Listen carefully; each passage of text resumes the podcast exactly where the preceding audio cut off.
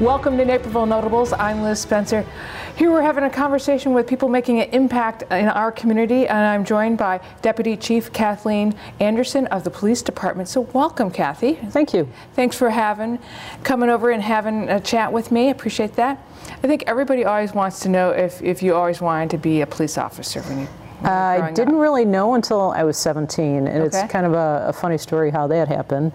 So I was signed up to go to Southern Illinois University, Mm-hmm. got accepted my junior year for civil engineering, but then I was thinking I wanted to go into the military, so I was thinking of the Air Force Academy. My parents didn't want me to go into the military, so they said, hey, try the police cadet program in Palos Hills, where I grew up. So I tried that. I was 17, it was my senior year of high school. And my second day of doing a ride along there, I just fell in love with it. It's everything changes. No two days are the same. Anything can happen. Wow. So, so your your parents actually thought being a police officer would be a little less i- than, an, Yeah. than an Air Force officer? Yes, and they didn't think I'd make a career out, Out of of it. Well, you, you kind of fooled them a little bit on that. I did. But I think it's interesting that you said you loved it because everything uh, was different and always changing. Talk to me a little bit about that. Some people would not like that at all. And I was tracking that way. Engineering is very specific, very methodical, and I like that part of it. But the police work part of it is you try to plan everything out, and then anything can happen. So you got to react to it. So it's a lot of um, being prepared to and everything mentally and physically you can to be prepared for the job, but then going out and seeing what happens, and you got to use all those skills. So that's, I, I like that challenge. That's interesting. I think most people think about police and they think about the patrol officer in the car because unfortunately we usually encounter them. For me, I usually encounter them because I have a very lead foot and likes to speed. So I, I, I, I get I get pulled over and that's fine. I respect that. I know my risks. But um, you were a patrol officer. That was your first encounter here in Naperville. It was. We all start out as police officers in the patrol division, so I did that for six years uh, before becoming a youth investigator for all of six months before I was promoted to sergeant. And then I was back in patrol again. What, I think patrol would be very neat. I think I would like a ride along, and if I could move back in time, I think if I had joined you there, I might have been a police officer, or I might have, you know, become a, a, a firefighter too. I liked both of them. But what's what's neat about being that patrol officer, and, and was it unique for you to be a patrol officer at that time? Oh, it was not unique. Uh, I was looking back and going, gosh, how many female officers did Right, we yeah. have on the department at the time? And in 1993, there were 10 female officers awesome. on the department when I joined, so that was pretty cool. And actually, the first police officer that was female that was hired by the Naperville Police Department was in 1973. That's great. So when I started, path was already paved. So when I came into patrol, it wasn't as big of a deal. I was had to make the job on my own merits, not by my gender, which was fantastic. That's awesome. Now you mentioned that you were you had did a little bit in youth investigation, but you also have done a lot with youth. Tell me why. What's the love with that? I just have a passion for it. You want to be a police officer because you want to help people. Okay. And the people that you want to help the most are those that are the most vulnerable populations. So youth don't necessarily have a voice for themselves. And the and the fun thing about working with kids is if you see them and you intercede when they're going down the wrong path, you can correct that behavior and it's not uh, a game ender for them. They're not going to automatically go to jail. You have so many things in uh, tools in the toolbox, so to speak, that you can do with youthful offenders and get them on the right path. And sometimes they just need a little extra guidance, and it's okay if they make a mistake. Let's get them on the right path. Right. Sometimes you're, s- I totally agree. Sometimes you don't know what a kind word or some intervention just once will do. Yes. And and often I think that's the time where a youth officer would intercede. So you often um, encounter people not in a great situation. How do you how do you process that? That you're not always there for the best of times. Uh, part of it is you have to understand that you're a uniform. You're not getting attacked personally. They don't know you as a mm-hmm. person. They're looking at the uniform, and you have to you have to separate that. You have to say, okay, if they're upset, they're upset because of the situation, or they're upset because the police are here. It's not because of me personally. And you try to talk to them and, and just keep talking to them calmly, try to reason with them. I've had uh, an extensive amount of training in crisis intervention and crisis negotiation, and it really comes down to communicate. And that's where I think sometimes gender does benefit it. Women like to talk, so uh, why not put the skills to use and just talk and remain calm and work through it. Do you ever? How do you not take it home and, and worry about things? You know, and you know, especially you know in the community, and we hear it's it's a crazy time out there. Um, I don't know if I've successfully done that so far. Uh, it helps that I live in a different town. Mm-hmm. Yeah. It's about a half hour drive home. So decompressing on the Sure. drive home and trying to unload. Uh, I have a great circle of family and friends where I can talk to them. I can make that phone call on the way home and try to decompress so that when I walk in the door to my own family, I'm not coming with all the burdens from work. But it, it's still hard, and the and the higher that I've gone in the chain of command, the more burdens that are on your mm-hmm. shoulder, and they're mm-hmm. not necessarily always the community. They're personnel issues, they're budget issues. There's there's a lot of things that are always on your mind. Yeah, well, and it, taking time out for you, I think, is important. I think we're all getting a little smarter on that, whether it be police or fire or just regular. So, thank you. And we're going to take a quick break, and we're going to back with more Naperville Notables. Stay tuned.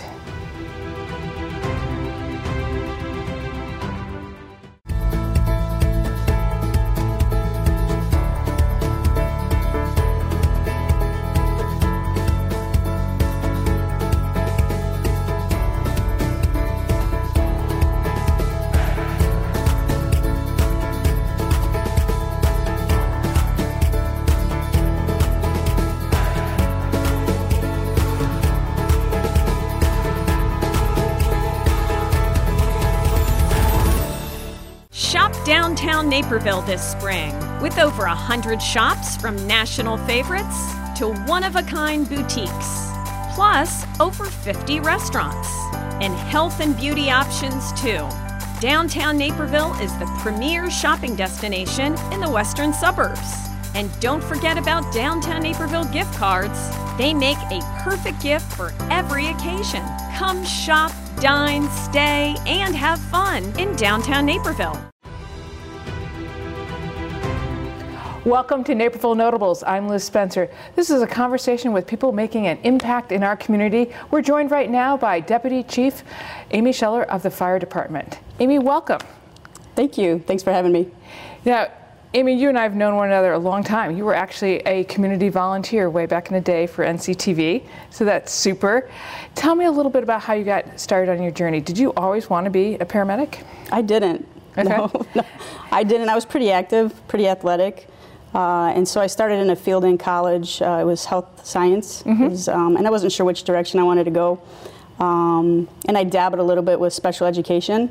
It was really a passion. Um, and I had trouble with a couple classes. Sure. I mean, health sciences, chemistry, Yes. all of that is hard. right out of the gates. Yeah. And freshman year is hard too. Sure. Uh, so one of my counselors recommended that I go talk to the local volunteer fire department. So I went, and they needed people pretty bad, uh, and they signed me on. So I actually went to college and was a volunteer firefighter at the same time, and they sponsored me through all my core classes.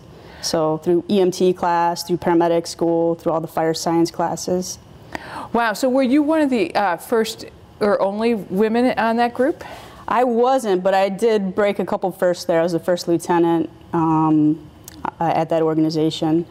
Um, but it was fantastic training. Gained a lot of confidence, and that's what's needed in the fire service. Is you need to be confident with the skills that you have. So, yeah, very very appreciative of that organization.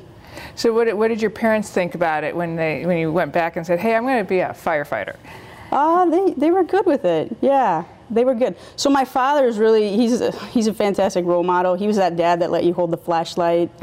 Uh, he let you climb the roof. You know, he never. There was no difference uh, between me and my brother with my dad. So Very fair. very fair, very fair. And you know, he knew the kind of daughter he was raising, so he let me kind of push boundaries and kind of challenge different, you know, statuses and you know do things like. Uh, I, I remember I played for a co-ed soccer team and I wanted to play goalie and I was about the smallest kid on the field and I was so persistent. He's like, "Fine, play goalie." Well, I got I got annihilated playing goalie. How did that work out? Yeah. it didn't work out very well. He knew, but he he knew that he could put me in that position and I would learn. Right. Well, you probably knew you had to kind of figure it out for yourself. Exactly. Yeah. So eight-year-olds playing soccer isn't a big risk, right? Right. Right.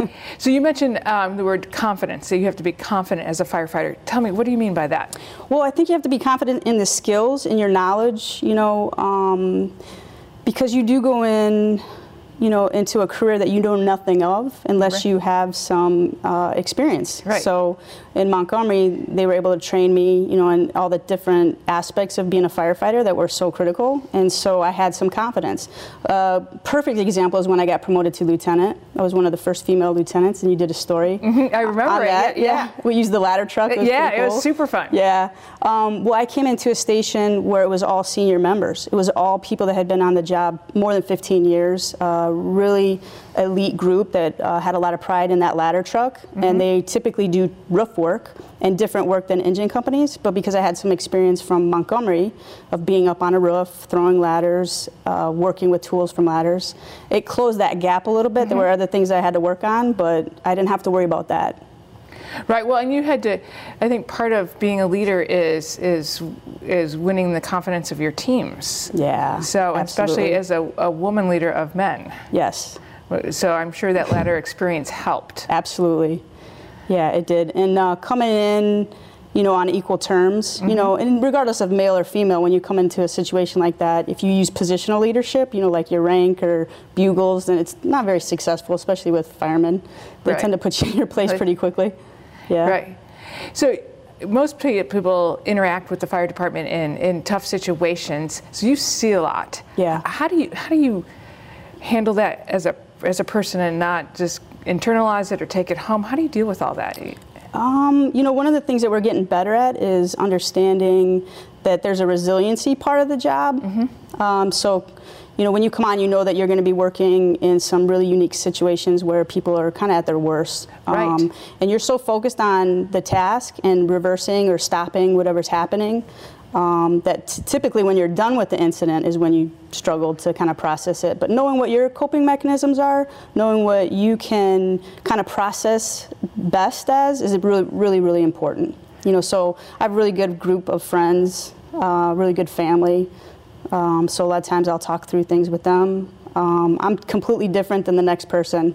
You know, I, am not a big talker about details of mm-hmm. events because I think people can assume, especially today, you can watch all kinds of things on TV. Right, yes. And they're very detailed. You know, Walking Dead, all these programs, you know, they're what, yeah, very graphic. Yes, almost yeah. two. Yeah, so people are kind of seeing some of the things that we see, so we don't really, you know, need to describe a lot of it in detail. But yes, you have to have really good coping and uh, resiliency is key. Religion is, you know, a big part for me as well um, and good friends.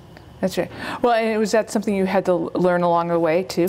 Yeah, you know what? I didn't get a book. You know, I, I knew you know that you're going into the you know the fire service and that there could potentially be things, but there was no chapter. You know, mm-hmm. everything else I learned. You know, mm-hmm. throwing ladders, you know, moving hose lines, running an engine, but there was nothing on, you know, how do you process a fatality, you know, or how do you cope with a family that's grieving. So you know, we have a really good chaplain group. Mm-hmm. Uh, we have peer support. Um, just a good group of people. You know, we're kind of labeled with that twisted sense of humor. Mm-hmm. Sometimes that helps process, mm-hmm. uh, though it can be, a, you know, complex at times. But yeah.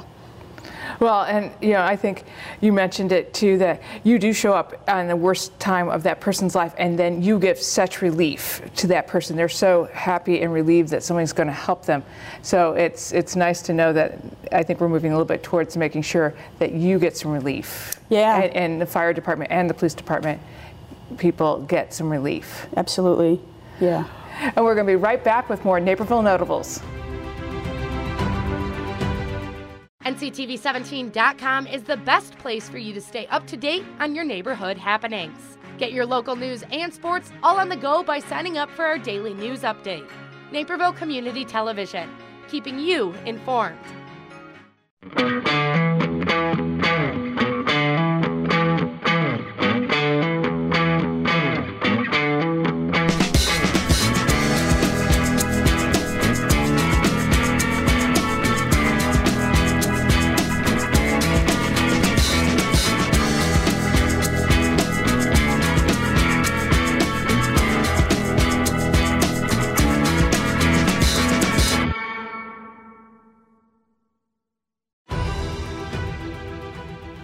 Welcome back. The conversation continues on Naperville Notable.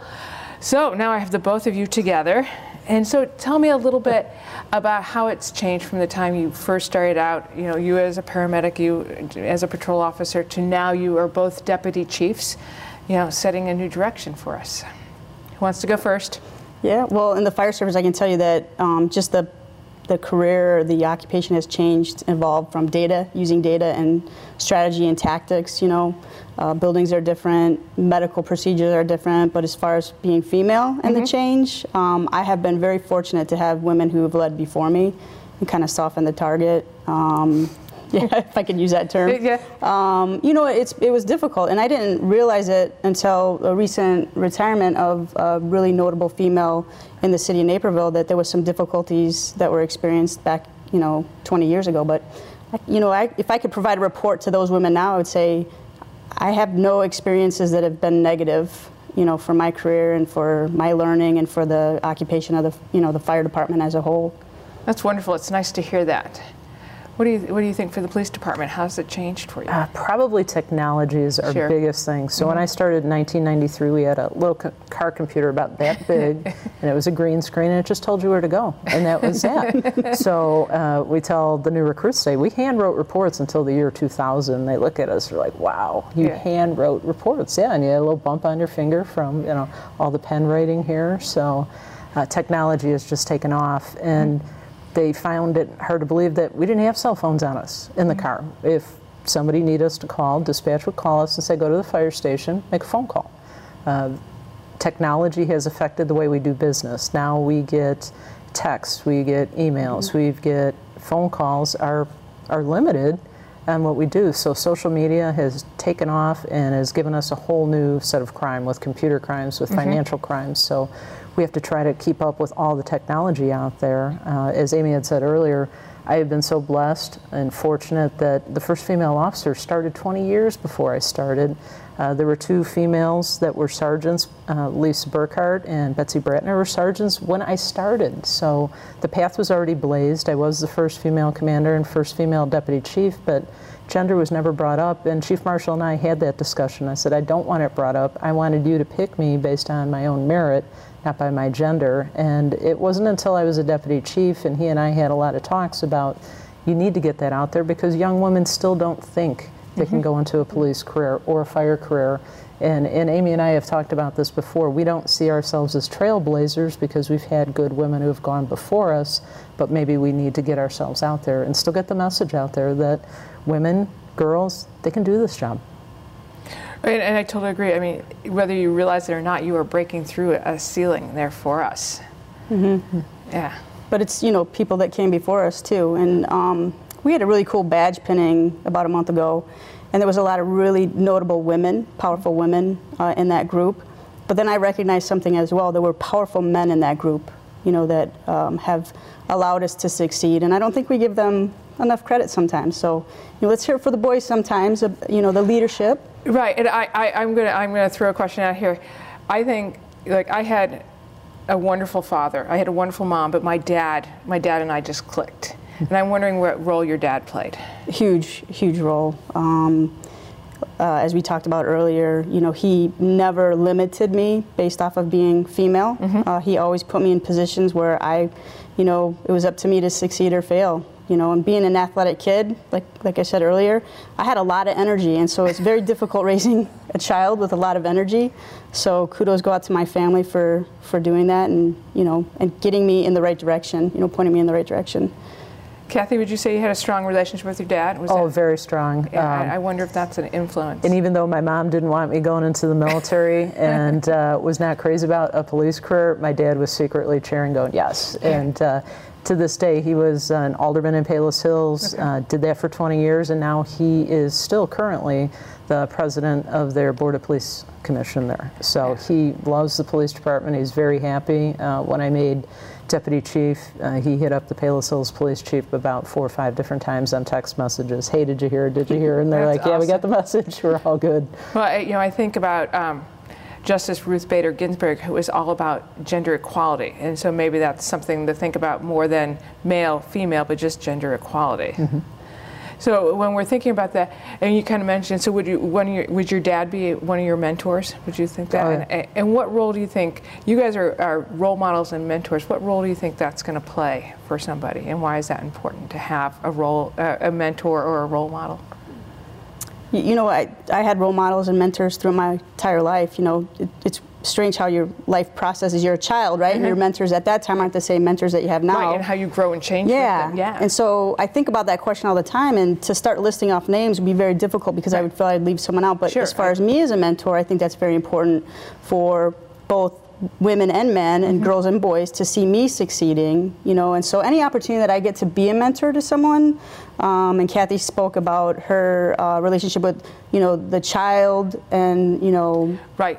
and making sure that you per, you know uh, that you portray a positive image to those individuals it's it's key because sometimes that's all it needs is that little spark you know these kids that are young that are going into college for the you know for first year or even approaching the end of high school they don't know what they want to do you know mm-hmm. but if they thought for a second they could be a police officer or a firefighter and they see someone successful in that role and then they get a positive you know communication then maybe it leads them towards exploring that a little bit more so Right. Well, I think we forget too that that kids need adult role models, not a parent role model, but that other adult. I'm often the some of my college kids are that will call me the adult friend because you know I'm an adult, but and I can be their friend a little bit, but I'm more that that that mentor role, that sort of like that youth officer, yeah, where you can just nudge them a little bit, and you're not the mom or dad.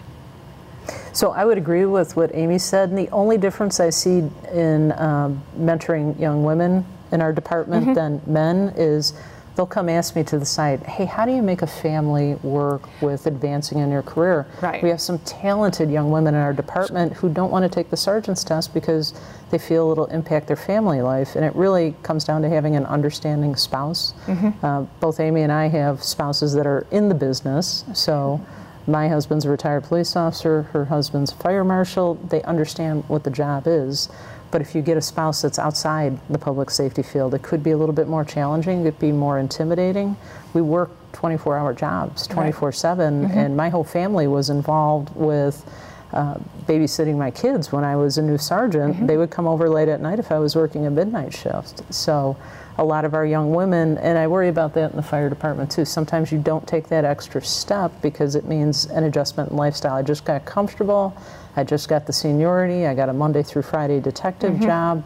Why would I want to go be a sergeant and go on midnight shift again and go through sleep disruption and then childcare activities? So that's where it really you have to show them the big picture. It'll work out. It's not forever. You're not going to do midnight shift for the next 20 Right, it's years. temporary. Yes. Well, I think I think for any career, I think women in, in childbearing years and all that, it's tough to make that decision to to try to balance it or step out to raise that child and, and then come try to and then the re-entry is a whole different topic all to one. And so so you touched a little bit, but the work-life balance is, is tough. Yeah, it's critical. We, um, we talk about that on a regular basis. Um, you have to have a healthy work-life balance. Uh, when I first got promoted five years ago to bureau chief of EMS, I had a horrible work-life balance. But yeah, knowing, and that's where you use your mentors to kind of help guide you through, you know, those situations. And you know, ironically enough, people will approach you who you have great relationships with when they see, you know, Right. an unhealthy work-life balance. You know, hey, I see you working a little bit too hard or too long, or you're spending less time with your family. But yeah, you navigate through the mentors. You navigate. I- Isn't life about navigation? It is. So as, as we kind of wrap this up, what's what for you is I, I don't want to say it's the best part of the job, or why is the reason you do the job?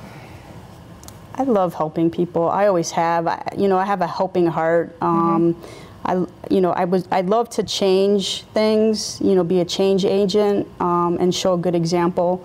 So that's probably one of the things that, and it was a realization too because I had toyed with different careers, and then mm-hmm. when I finally found the career that I wanted, it clicked, and so I knew it was a good fit. And then it just got better and better. And 20 years later, I felt like I just started yesterday. You know, I really do feel like I was a probationary firefighter just a month ago. So I think that's a good sign that you've picked a really good career. Mm-hmm. That is a good sign.